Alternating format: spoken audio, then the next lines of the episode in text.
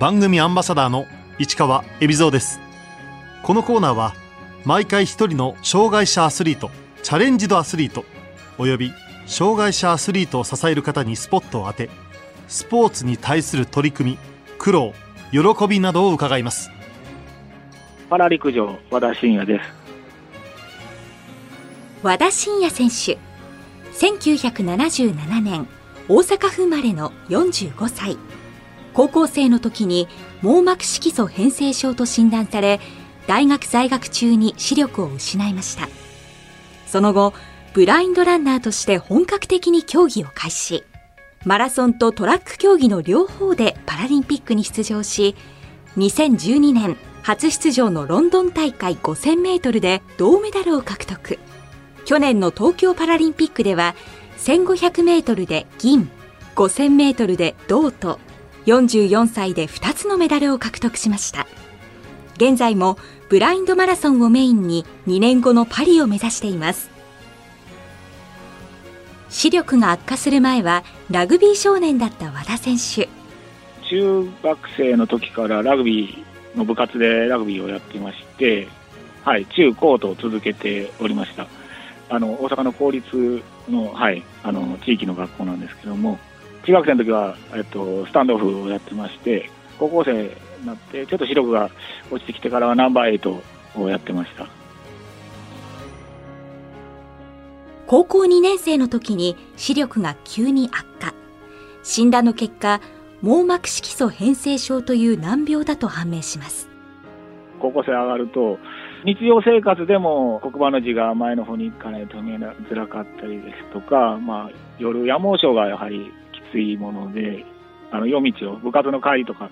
帰り道帰りづらかったりとかっていうので、近眼かなと自分では思ってたんですけど、ちょっとまた別な病気なのかなっていうふうに、はい、思い始めてました。まあ、網膜色素変性症という診断を受けて、初めて聞いた時は大変な病気だなという、非常にあのショックを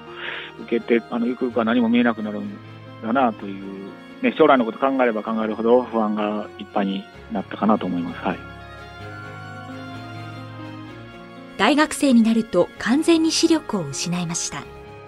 大学上がって3年時ですかね。上がるぐらいにはもう視力がゼロになってしまって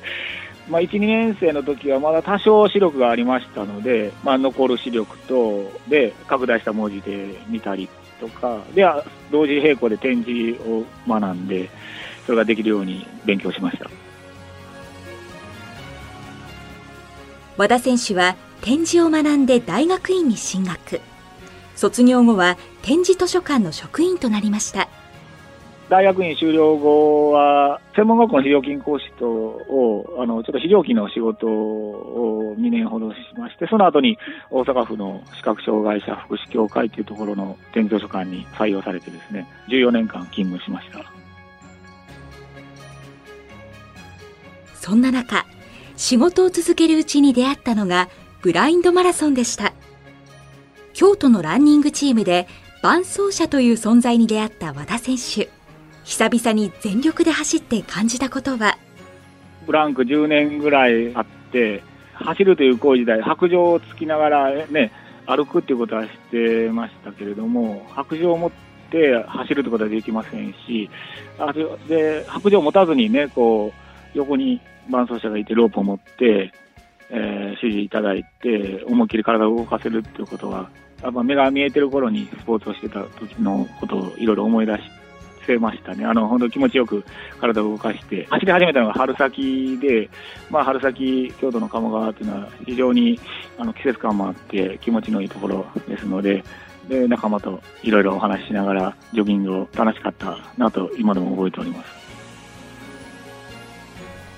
2006年3月、京都のランニングチームに入り、翌2007年に初めてブラインドマラソンに挑戦した和田選手。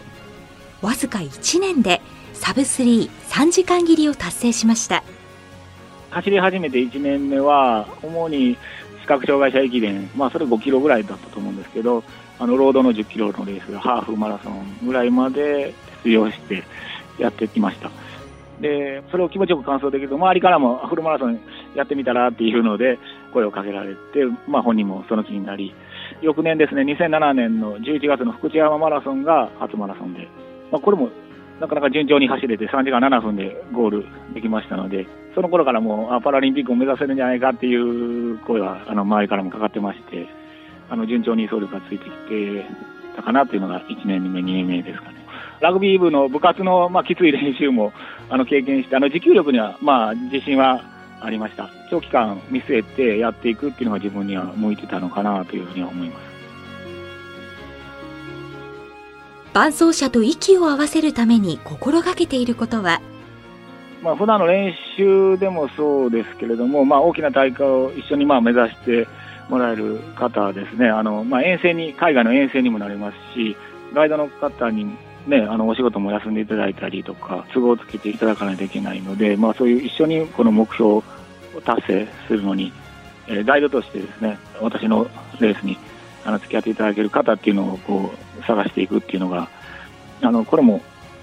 思いはあっても、なかなか海外の遠征とか、あの世界選手権、アジア大会なども気持ちを合わせていただく方っていうのを、その普段のトレーニングでやっている方の中から、これも本当に普段のコミュニケーションが大事かなと思ってます。はい。普段の練習の中でそういう話をして、コミュニケーションを取りながら決めていったっていう形ですかね。初出場のロンドンパラリンピックで伴走を担当したランナーは？中田隆さんと、えっと、志田淳さんですね。あの、東京パラリンピックでも女子の選手の伴走で行かれた方なんですけども、この2人で、トラックは中田さんで、えー、マラソンはあと交代で、志田さんが前半、後半中田さんという形で、はい、3種目戦いました。2人とも都内で、私が大阪在住ですので、まあ、あの強化合宿等で会うしかなくて、会ってない時にはメールや電話でやり取りしながら、そうですね、合宿で会った時に意識も合わせながらっていうところをやってましたね。伴走者はただ一緒に走るだけではなく、レースの指示も行います。伴走者とどんなやり取りをしているんでしょうか？レース中は走ってるペースのタイムや時計を確実にね、言っていただくであるとか、まあ、レースの展開ですね、今何番、順位の話であるとか、前にどういう選手がいるか、どういう動きをしているかとかいうのを逐一入れていただいたかなと、まあ、ロードの場合ですね、いろんな地名や景色などもありますけれども、それもまあ分かる範囲で言っていただいたりとか、まあ、今、どこにいるんだっていうところをね、まあ、具体的に教えてもらっているっていうのが、はい。2012年、和田選手はついに憧れの舞台、ロンドンパラリンピックに出場します。8万人の観客が収容できるスタンドに、まあ、超満員の方、詰めかけてくれて、パラ競技もこうやってあのオリンピックと同じように声援を送っていただいてたっていうところが非常に驚きました。ロンドンでは1500メートル、5000メートル、マラソンの3種目に出場した和田選手。5000メートルで銅メダルを獲得しました。ロンドンパラリンピックは、の目標はこの5000でやっぱりメダルを取るっていうのが、E11、5000があ一番メダルに近いかなと思って、ロンドンパラリンピックは挑んでましたので、あの狙い通りにいい位置につけて、まあ、3位集団についてたんですけれども、最後ラストで、まあ、あの3位の選手を追い抜いて、4位から3位に上がって、まあ、銅メダルを取れたっていうので、本当にこれは計画通りにトレーニングもしてきて、その成果を一気に出せて、当時の自己ベスト15分55秒、タイムも良かったですし、順位も銅メダルに届いたっていうことで、狙い通りで非常に良かったと思います。この5000メートルの伴走者は、ずっと一緒に練習を積んできた中田隆さん。呼吸もぴったりでした。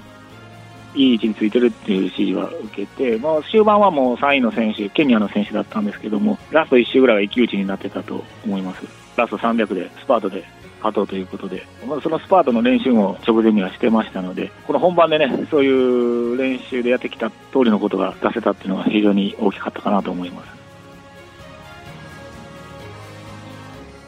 続く2016年のリオ大会では、1500、5000、マラソンに出場。メダルには手が届きませんでしたが、2度目のパラリンピックは大きな収穫がありました。ロンドンパラリンピックを終えて、やっぱりメダリストとして、やっぱり世界のライバルたちからも、名前もね、知れて、マークされる中で4年間過ごして、2016年のリオデジャネイロ大会に挑んだわけですけども、まあ、その中で、あの、5戦で、これ最初の種目が5000メートルだったんですけれども、まあ、メダルには届かなかったものの、その後の種目の1500メートルで初めて決勝に残ることができ、入賞ですね。で、マラソンでもロンドンパラリンピックに引き続き5位に入賞できたっていう、この3種目すべてで入賞できたっていうところで、メダルがなかったものの、この3種目入賞っていうのが価値ある大会になったかなというふうに思います。ロンドン、リオ両大会は和田選手にとってどんなパラリンピックだったんでしょうか？この両大会とも市民ランナーとして戦ったこのパラリンピックでありまして、あの限界に近いぐらいまでトレーニングに完全燃焼できたかなというふうに思っております。もうこれ以上も頑張れないんじゃないかなっていうぐらいのところまでですね。その分、このリオ大会が終わった時には、やはり疲れも出てきたりして、ちょっと故障する箇所も出てきたりとかいうのがあったので、ちょっと自分の体をね、もう少し大事にしないといけないかなっていうふうに思い始めたのが、この2016年終わって、2017年、18年の頃でした。2021年、和田選手にとって3度目の出場となった東京パラリンピック。44歳で臨んだこの大会を、和田選手は集大成にすると宣言しました。年齢的にもこのトラックで出せるスピードの限界っていうのもいつかは来るというふうに思ってますので、パリ大会までそれを継続できるかどうかって考えたときに、5000、1500でメダルが狙えるのはこの東京パラリンピックがやっぱり最後になるのかなというふうに、そういう意味合いでトラック競技の集大成にしたいというふうにインタビューで申し上げてました。和田選手は3種目に出場。まず5000メートル決勝。中2日で1500メートルの予選、その翌日に1500メートル決勝、さらに中4日でマラソンというハードな日程でした。まず5000メートルでは、年下のライバル、唐沢選手と競り合い銅メダル。2大会ぶりのメダルでした。ラスト1000メートル切ってから唐沢選手が仕掛けたレースになってトップに立たれたと思うんですけれども、そこからなんとか追いかけて、前のブラジルの選手がすごく速く、で唐沢選手に逃げ切られたという形に、なって、銅メダルには入れてよかったなというふうに思ってます。続く1500メートルでは、ライバル唐沢選手を上回り、銀メダルでした。金メダルを取ったブラジルの選手が多分世界記録を狙ってたのかなとも私たちを関係なくも自分のペースで 結局行ったと思うんですけども、ロシアの選手が前のブラジルの選手を追うのをやめたと思うんで、とりあえず前を追わないとと思って、あの前に出たんですけど、ちょっと前が早すぎましたかね。だからもう、もうこれは銀メダル勝負だなと思って、後ろのロシアの選手に負けないように走ってました。ロシア選手は予想通り、ゴール直前で猛烈なラストスパートをかけてきました。まずガイドの長谷部君の声かけがあって、ロシアが来てるというので、そうしてると、足音もまあ聞こえてきますので、まあ、10メーター、5メーターぐらい近づいてくると、相手の足音も聞こえてき、ますので、だ聞こえてきたときに、こちらの残り距離も20メートル、10メートルってなってましたので、あもうそこで、これはもういけると思いました。これ逃げ切れたのが0.28秒差だったんですけども、これが今の5000メートルの自己ベスト4分5秒27ですので、大舞台で自己ベストで逃げ切って銀っていうのが最高の形だったなと思います。マラソンでは順位こそ9位でしたが、2時間33分5秒という全盲クラス T11 のパラリンピック記録を樹立しました。伴走者の長谷部匠さん、矢島健吾さんの2人と喜びを分かち合いました。パラリンピックで複数競技に出て複数メダル取れたっていうところですね、ほぼ狙い通りのタイムでも走れて、この銀メダルと銅メダル、非常にもう最高の形でこの東京パラリンピックを終えることができたなと。でもね、長谷部さんとは、このまあ3年間ぐらい東京パラリンピックを目指してやってきて、やっぱメダルっていうところを目指してやってきて、しっかりこの成果を出して、で特に私が長瀬産業で所属させてもらって3年でこういう大きな結果を出したことにガイドのね、矢島さんとも共に3人で非常に喜びを分かち合った、そういう瞬間でしたね。和田選手には学生の頃から聴いている大好きな曲があります。ミスター・チルドのサインです。この曲聴いてると、なかなかこう、落ち着いて、普段聴いてるお気に入りの曲かなと思います。2年後のパリパラリンピックはマラソンをメインに戦うと宣言している和田選手。トラック種目への出場は続けるんでしょうか？マラソンメインに目指して、トラック種目も、まあ、日程次第にもよるんですけど、今度は3種目出なくても、どちらかには出場できたら出てもいいのかなとは思ってます。体力的には、はい、大丈夫です。スピードはどこまで維持できるかっていうところですので、一番怖いのは故障してしまってブランクを作ることですので、はい、若い選手と違って、これブランクを作ると、なかなかまた戻ってくるのに、私の場合時間がかかると思いますので、故障せず継続していければ可能かなと思ってます。今年2月に伴走者の長谷部匠さんが和田選手の所属会社長瀬産業に入社共に競技に専念できることになりましたまた一つこれ大きな転機になりまして、私が2018年に長瀬産業に雇用された時と同じぐらいですね、この競技環境が大きく改善したかなと。ガイドの方が、まあ、長谷部さんももともと仕事を持ちながら、彼の仕事が終わるのを待って練習をしたりっていうこともしてた時も多かったですので、それが競技専念してもらうことで、えーお互い朝でも夜でもいろんな時間に予定を合わせて、えー練習してもらうことができるということで、まあ、彼ばかりにガイドをね、普段の練習依存するわけではないんですけれども、あの、ポイントの練習は、スピードを上げる練習とかは、もう彼が来てもらえれば、必ずできるというような状態になりましたので、非常に、あの、助かってます。6月和田選手は神戸でパラ陸上の日本選手権に出場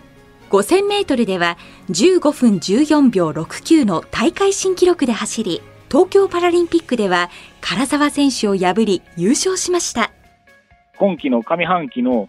一番大きな目標、この日本パラ選手権の優勝というふうに思ってましたので、自己ベストタイムには、あの、両種目いかなかったですけども、5000メートル、1500メートル、双方、あの、唐沢選手に競り勝って、お互いガチ勝負の中で、あの、競り勝てたっていうところが、まあ私もまだ今後もね、やっていけるかなかなと思いますし、あと、今シーズン、また秋以降とかになりますかね、5000メートルとかで自己ベストタイムを出したいなというふうに思います。アスリートとしてこれからの夢を伺いました近いところでは、やっぱりパリのパラリンピックの大舞台に立って、あのメダルを、今度はマラソンで、あのルールは変わらず、全盲弱視合同になりますけれども、マラソンで、まあ、入賞の上、もうメダルをやはり目指してやっていきたいなと。で、競技以外の面では、やはり私がこう競技することで、東京パラリンピックの時でも強く感じましたけれども、こういう私のようなブラインドのものが、競技打ち込んで皆さんに見ていただくことで、こういう視覚障害者への理解っていうところですね、そういう一翼を今後も担い続けていきたいなというふうに思っています。